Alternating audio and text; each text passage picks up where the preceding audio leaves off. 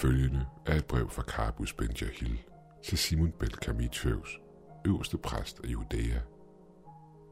Det blev fundet imellem døde havsrullerne, og indholdet er ganske interessant. Især da det kommer til skæbnen omkring tømmeren Sankt Josef.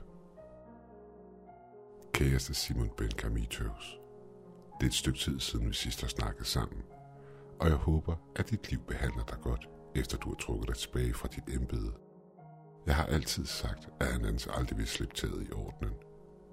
Jeg er sikker på, at han arbejder hårdt på at få fjernet dig til fordel for hans egen søn.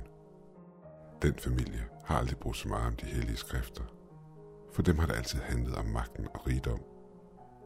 Jeg er ikke i tvivl om, at bestikkelsespengene bliver accepteret af den romerske guvernør, så Kajafas kan forblive ved magten, som den urene mand Anas er. Det korte år, vi havde under dit lederskab, var måske det bedste siden Herodes død.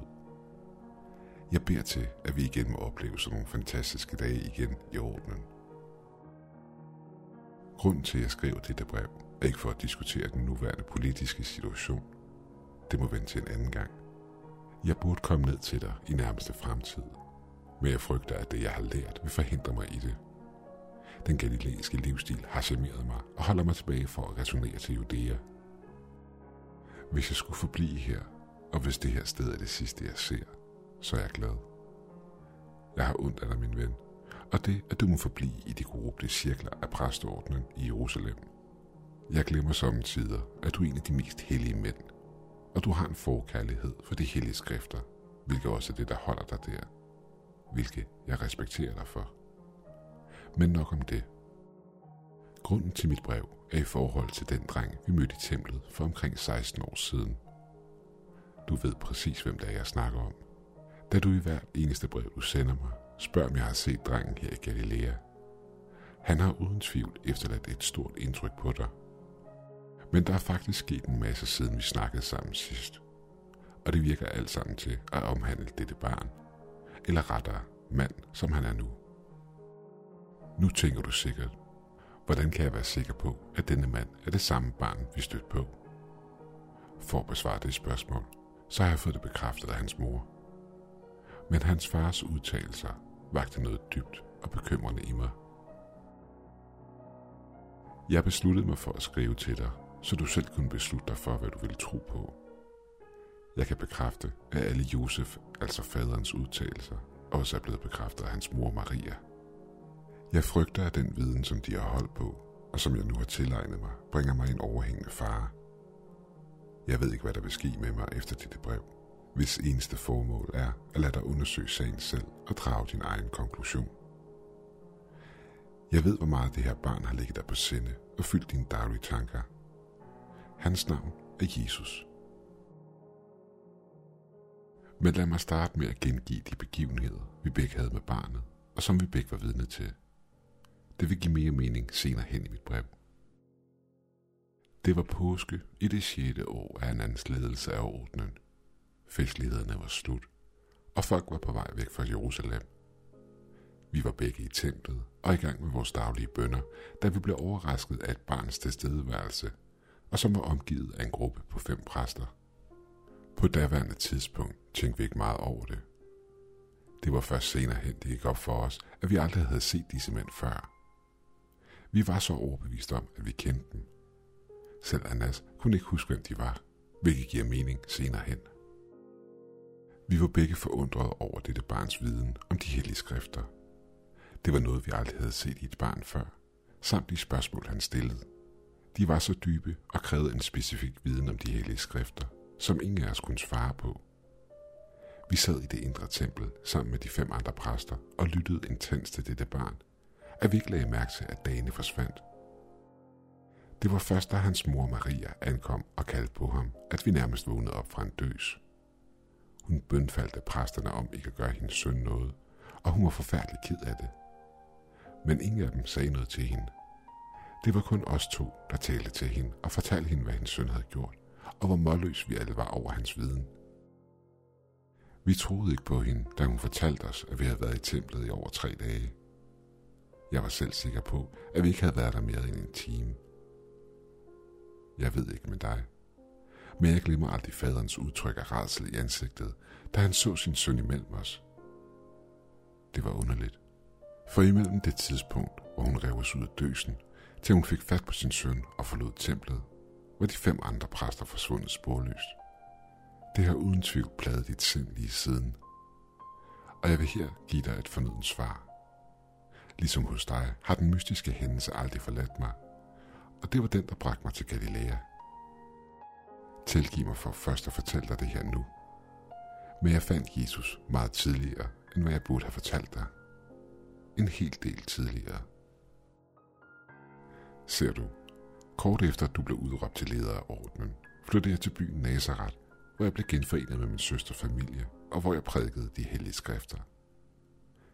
Det var også her, jeg stødte på familien igen. De kom oftest i synagogen, og jeg lærte dem efterhånden at kende. Maria var en virkelig smuk kvinde i både udseende og handling. Josef var en kærlig far, der lød til at bære en tung byrde, som han havde problemer med at skjule. Det var åbenlyst for mig, og jeg ønskede at lære mere om ham. Jeg blev sidenhen i Nazareth, hvor jeg kom tættere og tættere på familien, og lærte dette barn bedre at kende. Han var et af de mest venlige og velvidende mennesker, jeg nogensinde har mødt. Jeg blev konstant blæst bagover af nogle af de ting, han sagde. Intet barn burde have den form for viden. Men mærkeligt nok, så skete de samme ting i Nazareth, som vi oplevede i templet. Den mærkelige tilstedeværelse af andre mennesker, som jeg var sikker på, jeg kendte, og som forsvandt ud i den tomme luft, hver gang jeg trak mit blik væk fra barnet. Jeg kunne ikke forklare det, og jeg prøvede sågar at studere fænomenet diskret, når det skete. Men det var som om mit sind ikke kunne rumme disse begivenheder. Men selvom jeg prøvede at overbevise mig selv om, at det ikke skete, ville mit sind forsikre mig om, at disse mennesker var der, og jeg kendte dem. Det skete hver gang Jesus var i synagogen, og jeg er ikke i tvivl om, at det skete endnu mere, hver gang jeg ikke var i nærheden af ham. Det voldte mig så store problemer, at jeg besluttede mig for at spørge Josef ind til det, og om han kunne bekræfte det mystiske fænomen, som jeg ikke selv kunne begribe. Josef så chokeret på mig, da jeg spurgte ham. Jeg ved ikke, hvad du snakker om, Karpus. Det lyder absurd, svarede han. Men måden hans stemme lød på, var jeg sikker på, at han vidste, hvad der foregik, men ikke ville sige noget. Jeg opgav at finde en forklaring på disse mystiske begivenheder og folk, der poppede op omkring Jesus. Det var så frustrerende for mig, at jeg valgte at forlade Nazareth til fordel for Tiberias, bare for at forklare mine tanker og mit sind. Men det er også her, vi kommer til de sidste måneders begivenheder. Jeg var i gang med at lave en offring i synagogen i Tiberias, da jeg blev afbrudt af lyden fra en, der lød som om de havde løbet et maraton. Det var Josef, og i hans hånd holdt han en sæk, der indeholdt nogle forskellige ting. Han faldt på knæ foran mig, udmattet og med grød stemme. Åh, Karpus, jeg burde have fortalt dig det. Jeg burde have sagt noget. Men nu frygter jeg, at det er for sent. Det er sket. Det englen sagde, der ville ske, er langt om længe sket. Drengen er død, fremstammede han grådkvalt. Død, udbrød jeg. Tanken om, at en så velsignet dreng som Jesus skulle være død, chokerede mig. Hvordan? Hvad er der sket, Josef? Jeg løftede Josef op og prøvede at trøste ham. Hvor er Maria, spurgte jeg. Er hun okay? Josef rystede på hovedet i benægtelse. Det er alt sammen hendes skyld, den skøge. Det rystede mig at se en mand i sådan en tilstand, og se ham reagere sådan. Josef, fortæl mig, hvad der er sket. Og Josef begyndte sin fortælling. Maria fik Jesus uden for ægteskabet. Mine øjne blev store, da jeg hørte dette. Det var en skandale. Hun måtte virkelig være velsignet, siden hun var sluppet fra at blive stenet for sådan forræderisk gerning begået imod hendes mand. Hun så en anden mand kort før vi blev forlovet, og hun endte med at blive gravid. Det var hårdt, fordi jeg elskede hende, og jeg ønskede ikke, hun skulle stenes. Jeg prøvede diskret at blive skilt fra hende, da min kærlighed til hende forsvandt. Men jeg blev stoppet i mit forhavne af et par engle. De var frygtelige at se på. De holdt mig op med et svær og beordrede mig til ikke at blive skilt fra Maria og kaldte barnet mit eget. De fortalte mig, at en stor plan var blevet lagt for barnet, og jeg skulle hjælpe med at fuldbyrde min del af planen. Mere ud af frygt for en guddommelig vrede og frygten for mit liv, valgte jeg at forblive gift med Maria. Vi endte med at tage hele vejen til Bethlehem for at føde barnet. Da Maria fødte, stod en stor skinnende stjerne på himlen over det sted, vi var. Jeg har aldrig set noget lignende før, og dog kunne ingen af dem, der var til stede, huske en stjerne efterfølgende. Stjernen var ikke for menneskelige øjne. Men derimod ankom en kollision af engle til stallen, forklædt som hyrder og tre vise mænd. De tre vise mænd var de mest magtfulde engle, og de havde hver en gave til Jesus. De tre gaver havde en speciel form for kraft, og jeg er ikke i tvivl om, at de spiller en større rolle i den plan, der er blevet lagt for Jesus. Jeg ved ikke, hvor det vil finde sted, men blot tiden er over os. Det her, han rakte sækken frem imod mig, er gaverne. Jeg skubbede med det samme sækken tilbage imod Josef. Jeg ønsker ikke at være involveret i det her, Josef. Josef rystede på hovedet i fornægtelse, inden han tvang sækken i mine hænder. Jeg har ikke noget valg, Karpus. Du er den eneste, jeg stoler på. Du er den eneste, der ved selvsyn har set englene. Hvad snakker du om, spurgte jeg. Jeg er måske en hellig mand, men jeg har aldrig modtaget det privilegie at se en af Herrens engle med mine egne øjne. Jo, du har, råbt han febrilsk tilbage. Du så dem i templet for alle de år siden. Du har også set dem i løbet af Jesus liv. Forstår du det ikke? Det mystiske fænomen, der volder problemer. Det var englene, der kom for at guide Jesus videre frem. De var i forklædning og gav dig indtrykket af, at du kendte dem. Du er i sandheden vis, når du kan se igennem deres forklædninger, og samtidig stille spørgsmål ved det. Endelig havde jeg en forklaring på fænomenet, men jeg var stadig skeptisk. Hvorfor sagde du ikke noget, da jeg spurgte dig, i stedet for at affeje mig på den måde, som du gjorde? Fordi, svarede Josef, de ville have slået mig ihjel, hvis jeg havde fortalt dig det. Nu, har jeg intet at tabe. Jeg var ved at blive irriteret, og kunne mærke frygten snige sig ind på mig efter Josefs sidste kommentar. Jeg forlanger en forklaring. Hvorfor er du pludselig så desperat, og hvad der skete med Jesus? Josef tog en dyb indånding og fortsatte. Englene har styret Jesus i en bestemt retning i alle disse år. Planen er at gøre ham til en ekstremt troende og magtfuld ung mand.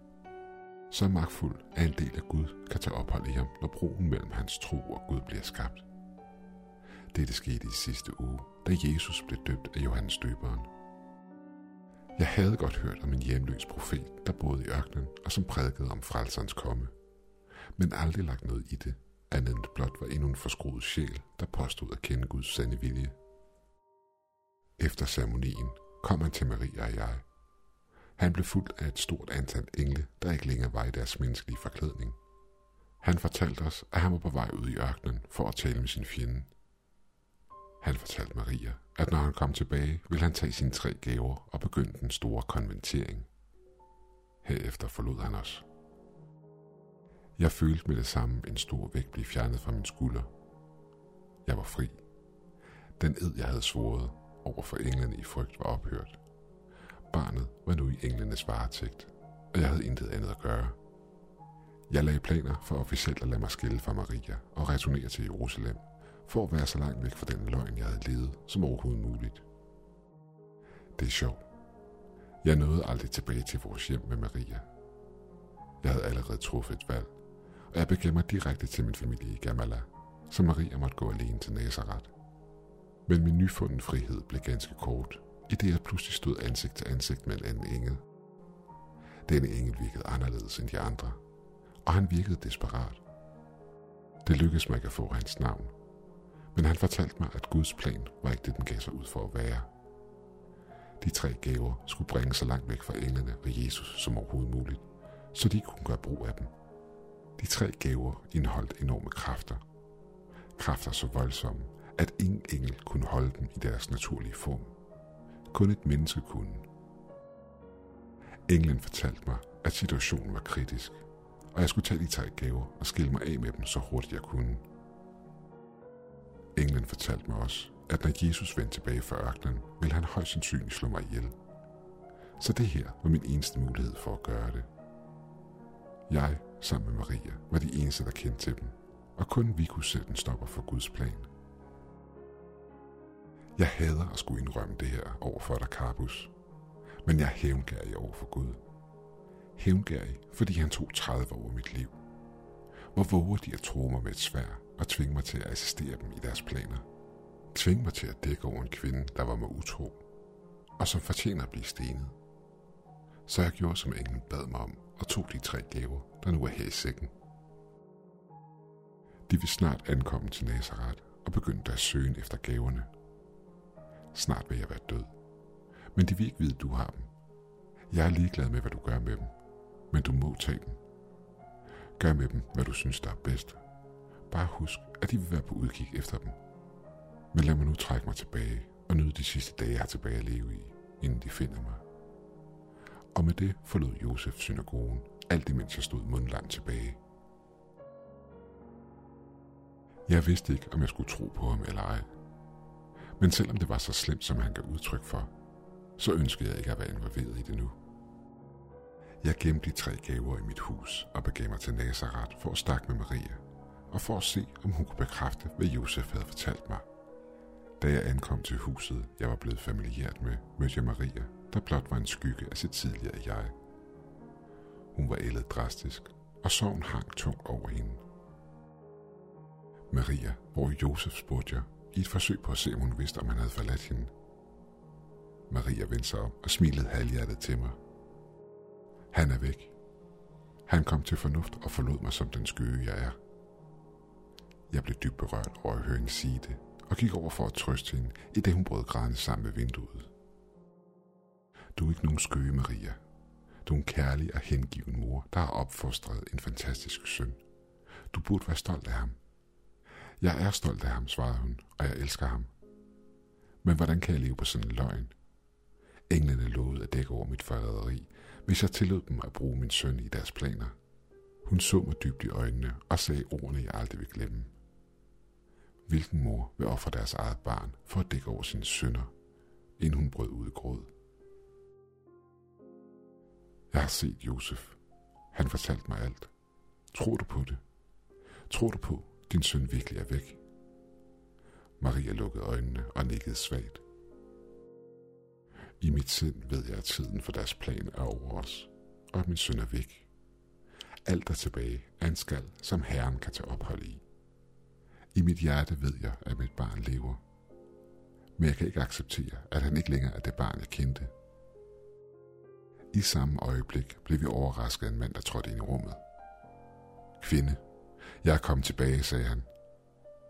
Det var Jesus. Maria løb straks hen til skallen af hendes tidligere søn og viklede armene om ham.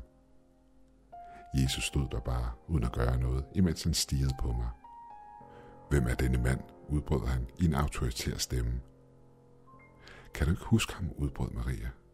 Det er Karpus, præsten, der plejede at besøge os, da du var yngre. Jesus indsede mig ikke, skubbede sin mor til side og begyndte at lede efter de tre gaver. Han ledte i hele rummet, men fandt intet. Kvinde, hvor er gaverne, spurgte Jesus, i det han trådte tættere og tættere på Maria. Hans vrede var ikke til at tage fejl af. Jeg ved det ikke, Jesus. De burde være der. Jeg har ikke rørt dem, siden du var et barn. Ligesom englene instruerede mig at gøre. Løgner, råbte han. Hvor er de? Maria prøvede stammende at fortælle ham sandheden. Og med et greb Jesus hende om halsen og begyndte at klemme til, alt imens Maria gispede efter luft.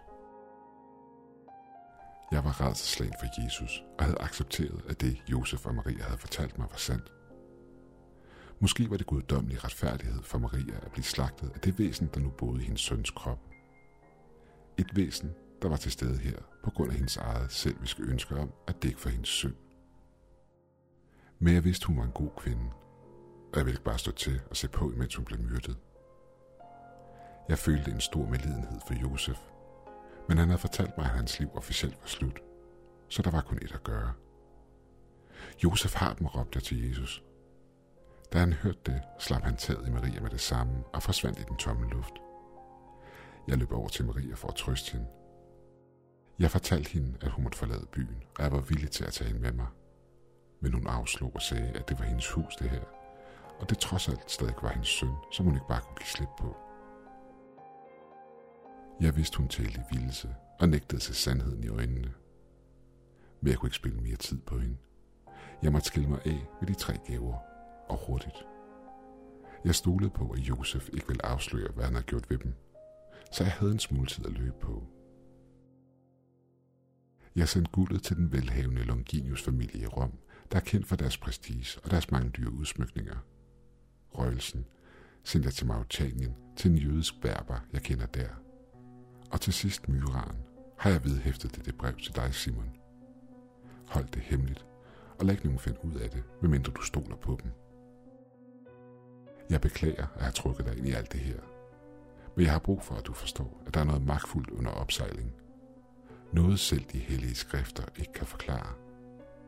Hvad end den store konventering er, så frygter jeg, at det muligvis er noget, vi burde arbejde imod. En del af mig håber på, at den engel Josef snakkede med fortalte sandheden. Da en anden del af mig tror, at det muligvis var djævlen, og vi måske forhindrer Guds plan. Men lige meget hvad, så har jeg truffet et valg. Om det vil koste mig mit liv, finder jeg nok snart ud af.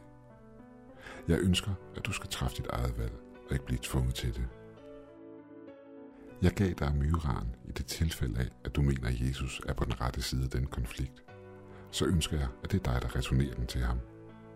Men hvis både Josef og jeg har ret, så gem den i myra med alt, hvad du har i dig, og hold den skjult. Tag ud og find Johannes døberen, som holder til i vildnæsset. Han burde ikke være svær at finde. Han har ikke stoppet med at hylde Jesus, siden han døbte ham. Før eller siden vil han løbe ind i problemer med sit publikum. Så skynd dig. Find ham og find ud af, om alt det her er sandt. Men gør det diskret, min kære Simon. Og vær sikker på dit valg, inden du springer frem til din egen konklusion. Tilgiv mig for, hvad jeg har skrevet. Det kan virke som helligbrød. Men jeg fortæller dig blot, hvad jeg har set og lært. Pas på dig selv, min kære ven. Og for sidste gang, farvel.